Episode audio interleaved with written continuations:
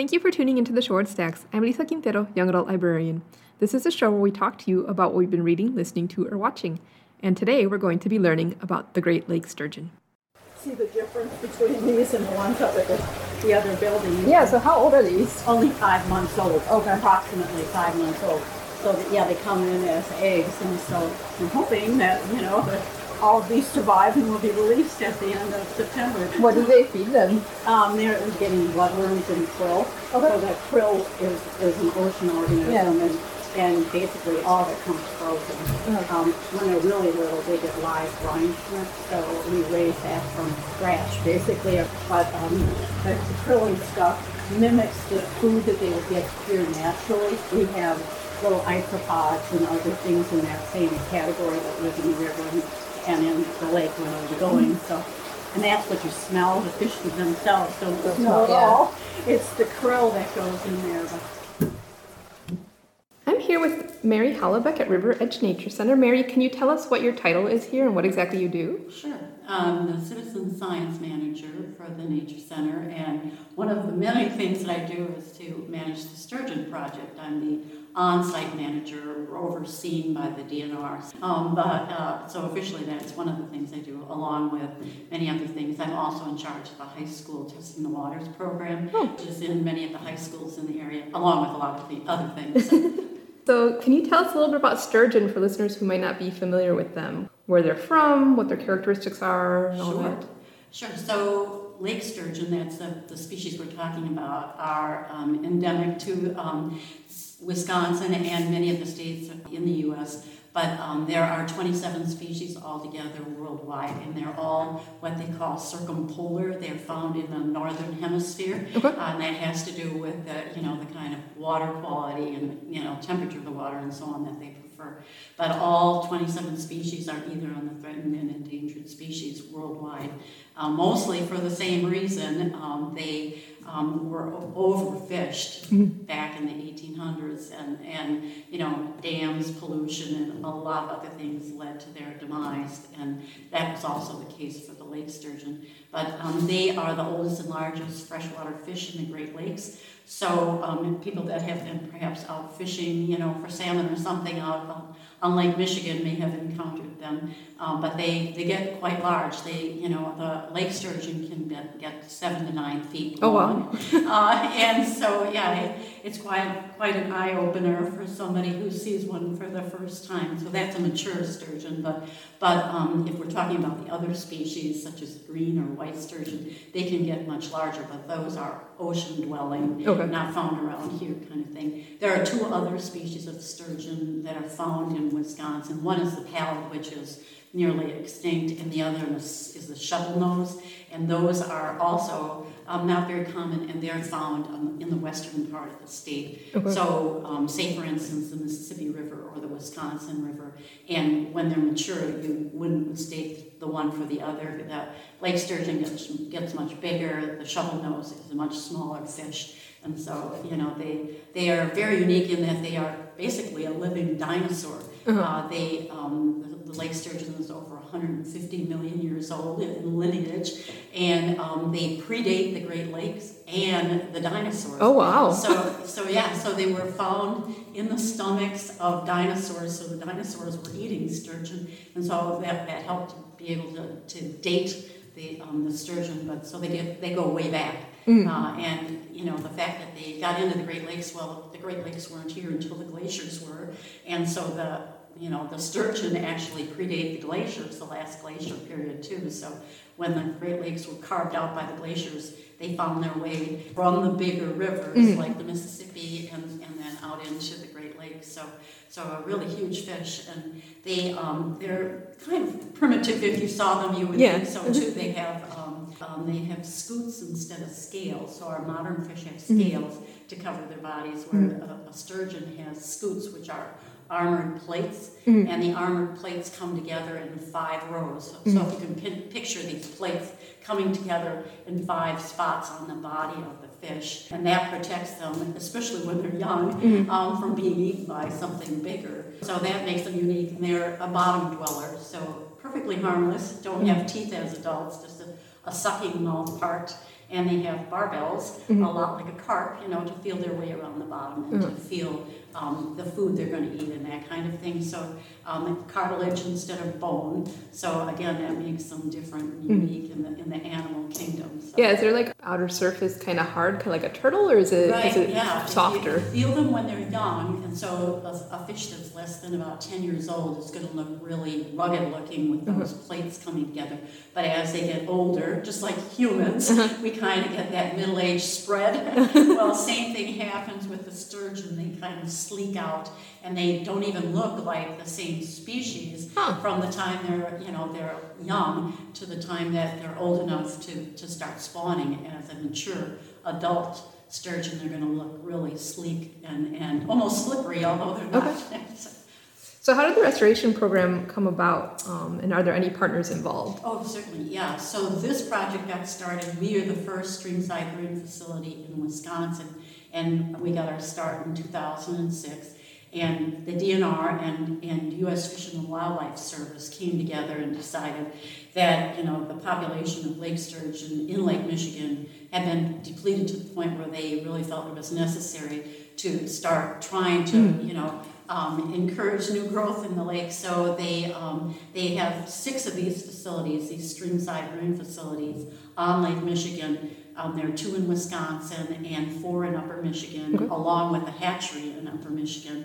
All of us are kind of regulated the same way, even mm-hmm. though it's 2 different DNRs. Mm-hmm. We both have sort of the same regulations that we release anywhere from 1,000 to 1,500 fish a year, okay. and that is so that we aren't like swamping the gene pool, from any one of these 6 or 7 facilities. So we're trying to get as much genetic diversity out in the lake as possible. So all of the facilities look alike, and ours is the only one though that's pretty much operated by volunteers with staff oversight. The volunteers are here every day helping and doing things like caring for the fish and cleaning and backwashing filters and that sort of thing. And we take mm-hmm. care of some of the extra feedings and treatments and so on.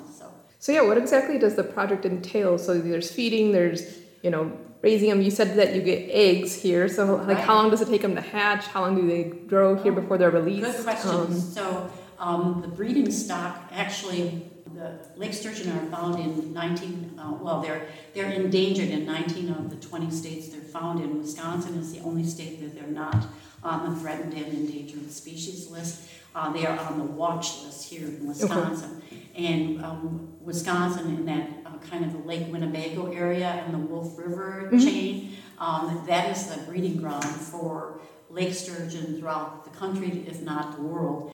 Okay. That's where there's the highest concentration of lake sturgeon. So, the project gets started when the sturgeon start migrating out of the lakes, which would be like Lake Winnebago mm-hmm. or some of the other lakes in that general area. They start migrating up the rivers to start spawning. The males come in first, and then the females follow about 4 or 5 days later. Mm-hmm. And this takes place when the water temperature in the Wolf River gets to be about 50 or 55 degrees. Mm-hmm. The sturgeon can tell, I don't know how, but they do. And so the males migrate in preparation for spawning, and then the females follow a couple days later.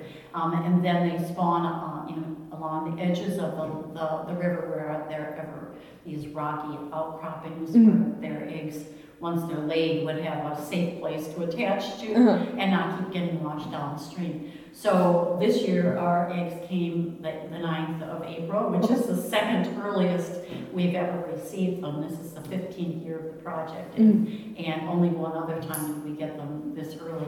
Other years it can be as late as the 9th of May. It all depends on what happens in the north part of the state, because they oftentimes get late snowstorms that we don't get here.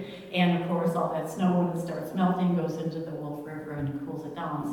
So the spawning period is usually about a week long, but that too varies depending on the temperature. And then the eggs, they actually are collected and fertilized right there along the Wolf River. These eggs came this year from right below the Shawano Dam, and they bring them immediately the same day to the streamside breeding facility here, and we start raising them as eggs from that very first day on. So does the DNR collect them? Or we go out usually with a group of volunteers just to watch, because it's fun to see how they go about doing this. But the DNR and U.S. Fish and Wildlife is also there.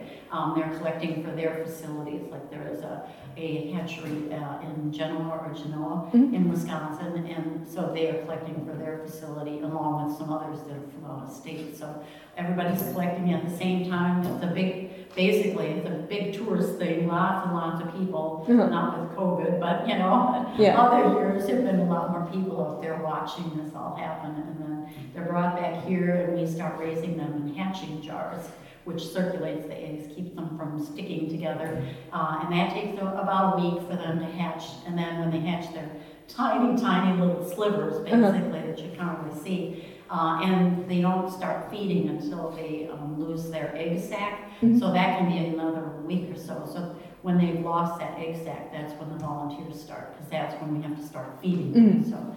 And then they're here the entire summer. They just keep getting bigger, and we just keep feeding them more. And then they're released in the fall, usually before the 1st of October, just so they have a chance to get used to the water temperature and out in the lake before, we run into the winter weather. So, that's kind of what goes on down here. Yeah, and so how can folks help with the project? Can they release their own sturgeon? How does that release the sturgeon? So we keep them until they're fingerling size, where they have a really good chance of survival off the lake. And because the water temperature is going to get cold here too, they're going to stop growing in the fall. When the temperature here gets to be in the river. This is river water coming into the streamside river facility, and they specifically do that. They're raising them on Milwaukee River water, so they come back to the Milwaukee River to spawn when they're an adult. So we're using river water to raise them on, and so when we get into the fall weather and the temperature in the river starts cooling down, they're going to stop growing it, and so there's really no point in keeping them here any longer. That's why they release them in early October. But yes, we have an event that's coming up on the 19th of September that is combined with Harbor Fest. So Harbor Fest, Sturgeon Fest, and the Milwaukee River Keepers are all combining their activities this year, and we're all going to do this as one big event at the harbor on the 19th of September. So that's one thing people can do to get involved is help us with the project by supporting a fish, and it basically is a donation to help us keep the project going. So as I mentioned, this is the 15th year, but we have 10 more years of this to go. This is a 25-year project because lake sturgeon females don't mature until they're 25 years old. So we won't know for sure that this project has been a success until the females start coming back. Our first male from 2007 came back this year at age 15. The males mature earlier than the females do. So the first mature male from our streamside brewing facility came up the river this year in April, just like they were supposed to, but I didn't find any females. So gonna go back out and next year come back, perhaps, or a couple years later come back, and eventually they'll hopefully find the females that have been raised here too. So do you tag the fish in order to keep track of them? Yeah, so all of the fish, that's another reason why they're kept here until they're big enough to tag. So they put what's called a pit tag, passive integrated transponder, in this little pit tag. It's like the microchip you put in your cat or dog to keep track of them, if they get lost. Well, the pit tag stays with that fish for life, hopefully, it doesn't fall out. But it's about the size of a grain of rice. And on that tag, there's a 15-digit number, and that 15-digit number identifies it as a fish that was raised here on the Milwaukee River water.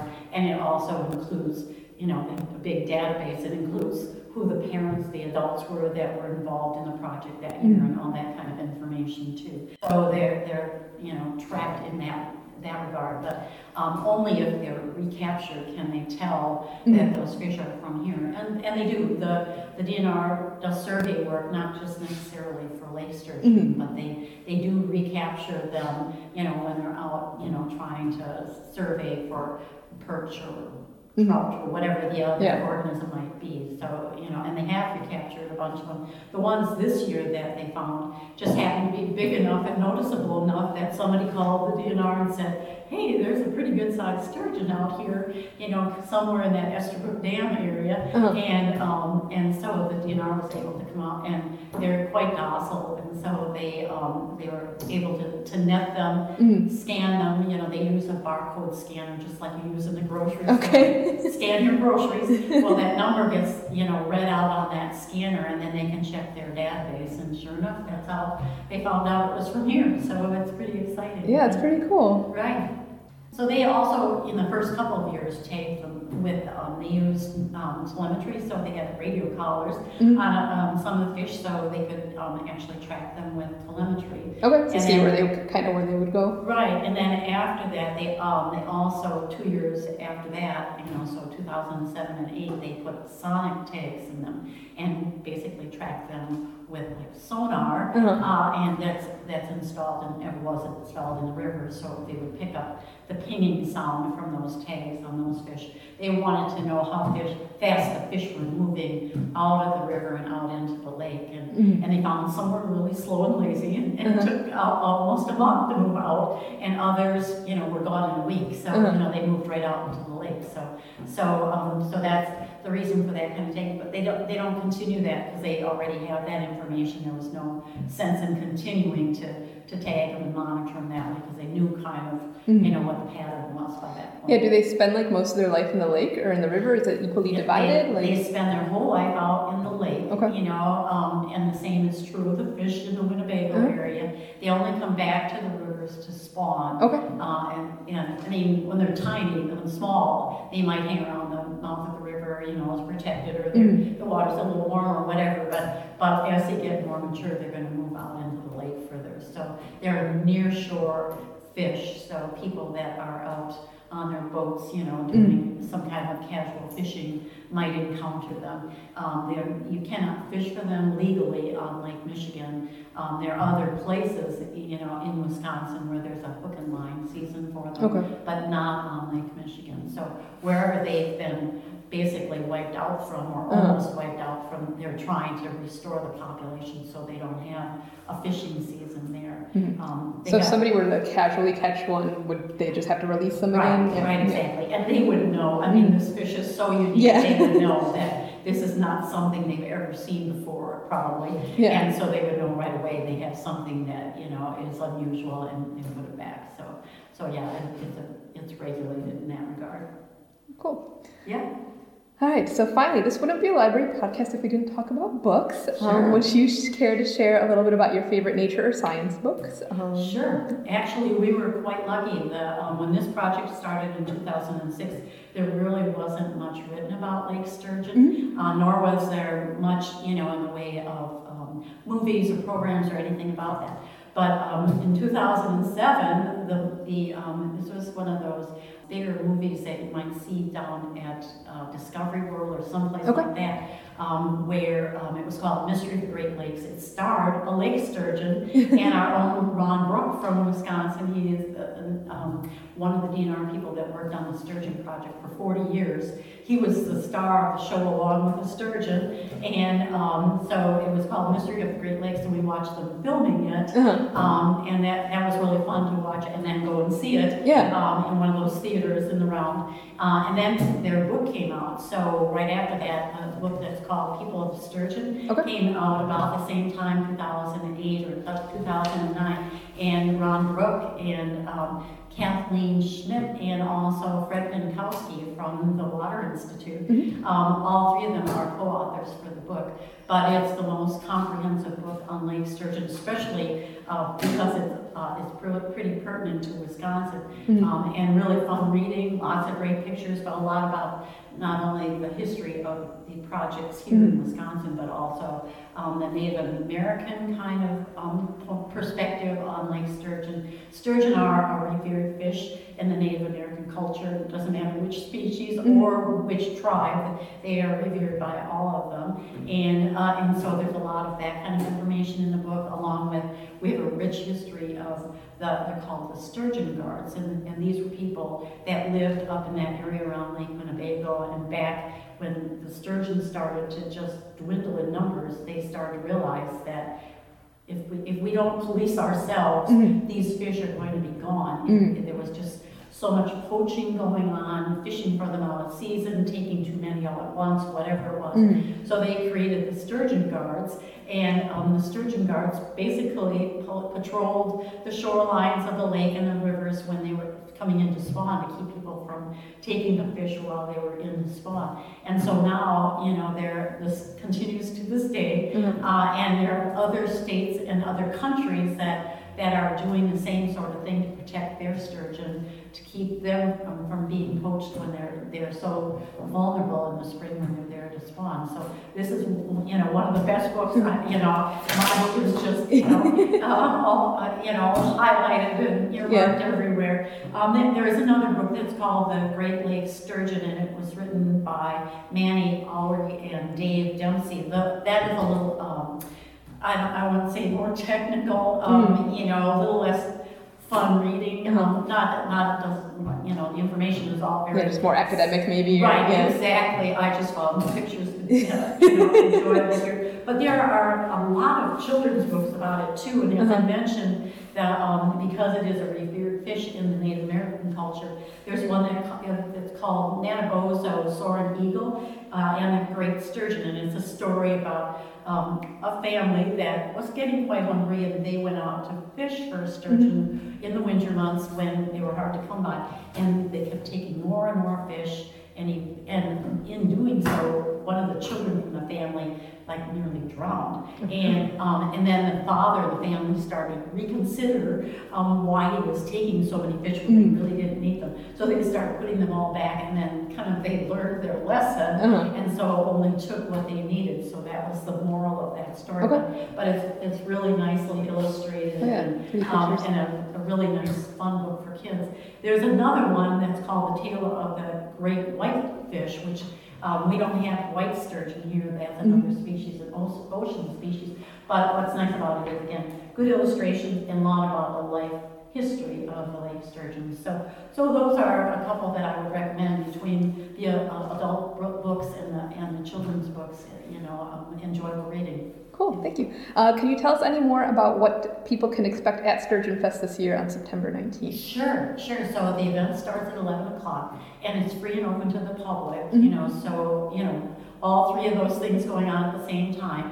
11 o'clock, people will start coming in. 11:30, for those who are interested in the Sturgeon Project, there will be sort of a opening remarks, thanking our sponsors, that kind of thing. And then right at noon, we have a Native American person who will be, his name is Dan Schiller, he will be blessing the sturgeon, which is a tradition, to send these fish off, wish them good luck out there as they grow and mature in the lake. And so, there's a short little, blessing of the fish, and he releases one of the fish, and then everybody else starts releasing right after that. So our project, that once they're starting to go in the water, we're pretty much done. But it can, because we have over 1,000 fish, it can take a couple hours to let all these fish go, which is wonderful. Yeah, it's a great family event. It's so fun to see the kids and the families releasing these fish, and again, knowing full well that these fish are probably going to outlive all of us. So, this is your way of touching future. Those fish someday will come back to this river, and we'll be so proud of the fact that we were involved in the project. But then, starting at 12:30, Milwaukee River Keepers will start their boat parade. Okay. I've been there for that, and it's so fun watching. Every year they have a theme, and boats are all decorated according to the theme, and they all come past the end of the harbor there, and there's a lot of cheering, and it just is a fun event, and so that'll go on probably from 12:30 to maybe 1:15, 1:30, depends on how if there's a lot of wind, they might lose. Yeah, how the river's doing that day, yeah. And how many boats they get in the parade. But then going on throughout all of that, they have food trucks, and they have fishing. They have an actual a touch tank for Wisconsin fish. Okay. DNR provides a big swimming pool with bass and And so the kids and families can come and see the native fish in the big swimming pool. They have other fishing demonstrations. They've got a band that's going to be playing. So, you know, it's a festival for sure. Yeah. You know, a lot of things going on, you know, different places, different times. The School of Freshwater Sciences is also going to be allowing people in to take tours. So there's no end of things that you could do once you get there. Yeah, normally it was at Lakeshore State Park, right? So this year it's at the UWM School of Freshwater Sciences. Right, it's right there, you know. So again, it's been instrumental in raising sturgeon too, just in a different way. You know, they're doing a lot more experiments and that sort of thing in the school. So it's a different kind of a project that they're working on there, but a lot more research going on in the school too.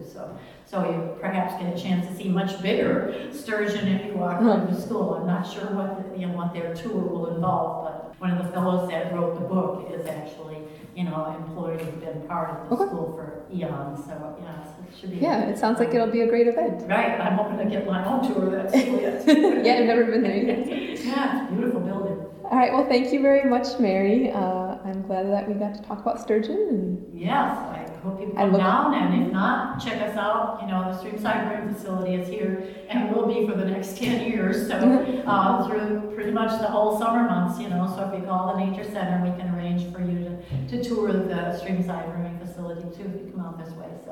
So once again, that event is on Sunday, September 19th. It is located at the UWM School of Freshwater Sciences, 600 East Greenfield Avenue in Milwaukee, Wisconsin. It's going to be between Barclay and Harborview Plaza, and the event runs from 11 a.m. until 4 p.m. So be sure to check it out. If you are interested in sponsoring a sturgeon, you can go to sturgeonfest.org or to find out information on how to volunteer. And if you can't make it to the fest, you can always visit the sturgeon at River Edge Nature Center, and you can find them at riveredgenaturecenter.org. If you're interested in learning more about the Great Lakes ecology, you can also check out The Death and Life of the Great Lakes by Dan Egan, or The Great Lakes, Natural History of a Changing Region by Wayne Grady. Library News. After Labor Day, we're going to be returning to our pre-COVID hours, so you can take a look at those on our website at shorewoodlibrary.org. We are also currently seeking applicants for our Teen Advisory Board.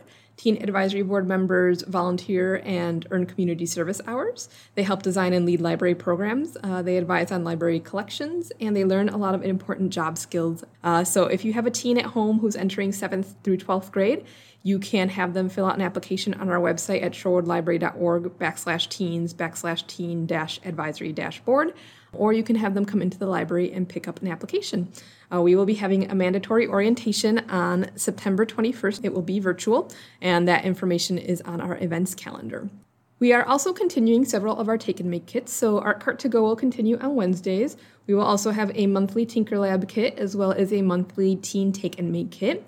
And Miss Heidi is going to be continuing story times on the lawn, which are going to be on Thursdays at 10 a.m. If you're interested in the story times on the lawn, please register via our website. You can click on the link at the event calendar on the first one, which is on September 9th, and go ahead and register for those. She will also be continuing Family Fun Night to Go once a month as well. We also have a few adult programs coming up this month. We have Affordable Housing 101 with Reggie Jackson, which is going to be a virtual program offered at 6:30 p.m. on September 14th. And then Haley is going to be hosting the book club, the AM book club, on September 16th. And that will be outside. The book that they are reading is Cry the Beloved Country by Alan Paton. If weather permits, otherwise, if weather is bad, then it will be virtual. Other than that, you may notice some changes with this podcast. We will be doing a monthly episode rather than bi-weekly, and I am going to be getting a new co-host. You may have seen some new faces around the library, and Lizzie Jelly, who's our new librarian, is going to be joining me here. As always, we hope you have enjoyed this episode of the Shoreward Stacks. Thank you for listening, and be well.